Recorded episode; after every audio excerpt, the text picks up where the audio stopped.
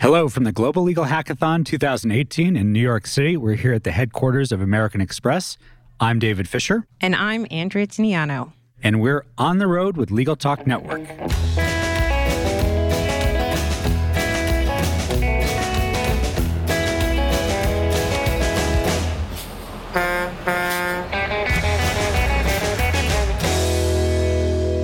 So, Andrea, you're in town from uh, your home state of Delaware. You're here to be a judge for the Global Legal Hackathon here in the New York City venue.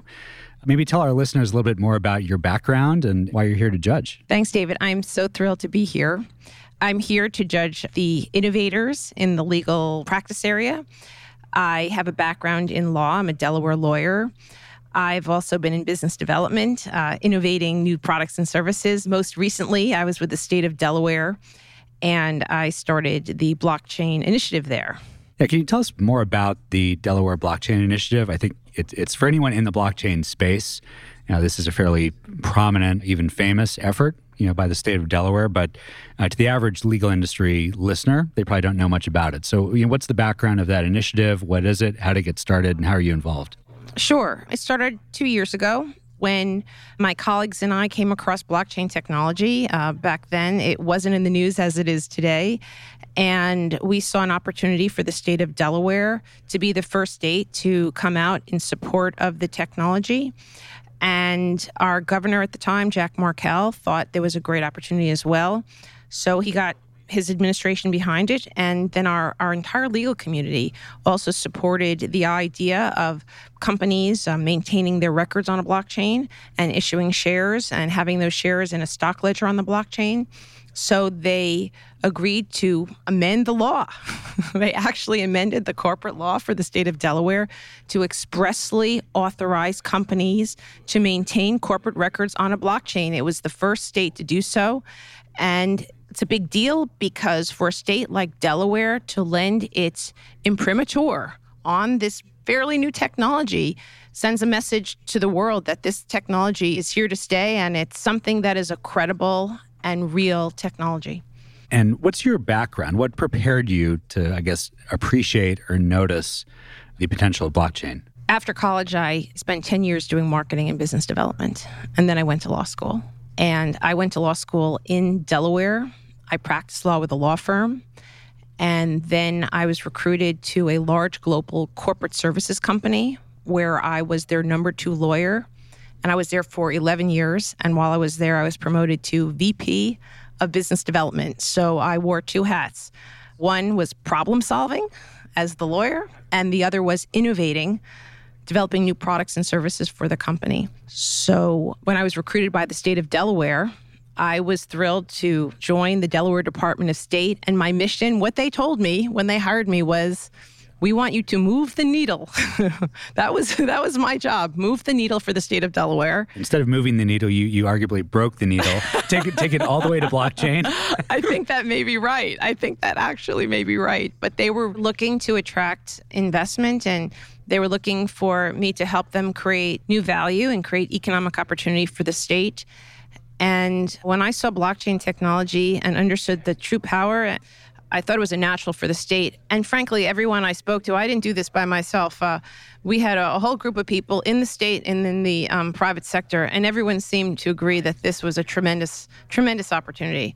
And as we can see, other states have have also thought so because once Delaware took a stand, we've now seen a, a lot of activity from Nevada, from Arizona, from Wyoming, from Vermont, and frankly, I suspect many, many states are developing legislation. We just haven't seen it yet.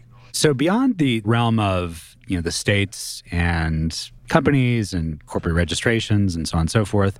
I mean, w- where else do you see blockchain technology going in law in general or the legal industry? Well, I think right now lawyers should be reading up on blockchain because I think blockchain technology will pervade every aspect of the law, from real estate to family practice to registrations to IP I think that in some situations, in some areas, right now there are applications being developed for that law. I read that there was a, a, real estate transaction that was completed on a blockchain, that in Berkeley they are issuing a public bond on a blockchain. Right now, people can, well, I think it's in development that musicians can upload music on a blockchain. Kodak Coin is developing a blockchain solution so that people can register their photographs on a blockchain people are thinking about it, businesses are looking into it. So, lawyers, it may not be the, the final solution with the blockchain, but it's happening. So, I think lawyers need to be doing some good reading right about now. So, on, on that note, if you're an attorney, it could be corporate in-house, it could be mm-hmm. you know big law firm, right. even a solo. What, what's your advice? Where where would someone begin? I have a couple of ideas. One is that there's a newsletter called CoinDesk, and it's great. It covers everything about blockchain and it's easy to find. So I would tell them to go look for that newsletter. It's free. And then there's also a book called Crypto Assets uh, The Innovative Investor's Guide to Bitcoin and Beyond. And here's the thing don't let the crypto word scare you. it's really very well written and it explains the beginning. And the beginning is really not that long ago. It was 2008. So there's there's a finite amount of information. So lawyers shouldn't be put off by a lot of fancy terms or technology. You know, the, the technology, I can tell you the technology behind blockchain, it's really complicated. It is super complicated and I always try to learn a little bit more, but the concepts are fairly straightforward and the lawyers will grasp that pretty quickly. So it's just a matter of digging in and getting started. I think that's good advice. I agree with that. Coindesk is a great resource, coindesk.com. So, bringing things back to the Global Legal Hackathon here, and my perspective as we really wrap things up worldwide here in, in the United States and North America, Israel has already completed, Asia, uh, Australia have completed, Europe just wrapped up a couple hours ago, and so now we're in New York soon to be followed by Chicago and then the West Coast cities. So we've seen, I can tell you, we've seen a lot of blockchain companies propose or projects you know, around the world. So I, I, think that's exciting. I mean, that that's got to say something there. That I would say somewhere between probably 30 and 40 percent of the teams and projects around the world have had some blockchain component. That's startling. Eh, well, that's startling and it's fantastic. And it just goes to show you how much blockchain has pervaded our consciousness, our mind share.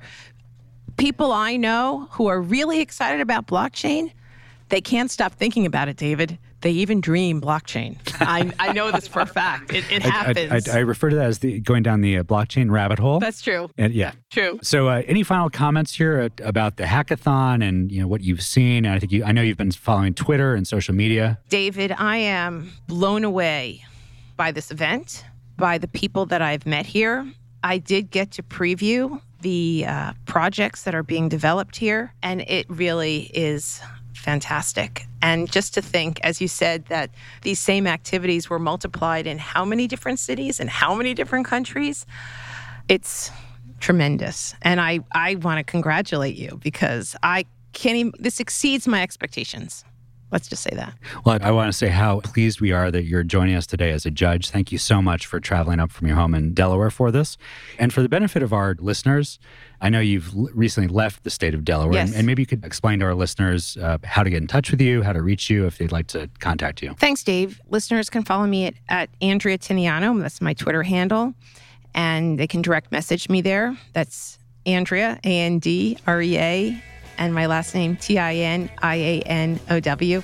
So that would probably be the best way to find me. Great. Thanks very much. We've reached the end of the road for today's episode. I want to thank Andrea for joining us today. You're here at American Express headquarters in New York City for the Global Legal Hackathon 2018. We also want to thank our listeners for tuning in. If you like what you heard today, please rate us in Apple Podcasts, and we'll see you next time for another episode of On the Road with Legal Talk Network. If you'd like more information about what you've heard today, please visit LegalTalkNetwork.com. Subscribe via iTunes and RSS. Find us on Twitter and Facebook, or download our free Legal Talk Network app in Google Play and iTunes. The views expressed by the participants of this program are their own and do not represent the views of, nor are they endorsed by, Legal Talk Network, its officers, directors, employees, agents, representatives, shareholders, and subsidiaries. None of the content should be considered legal advice. As always, consult a lawyer.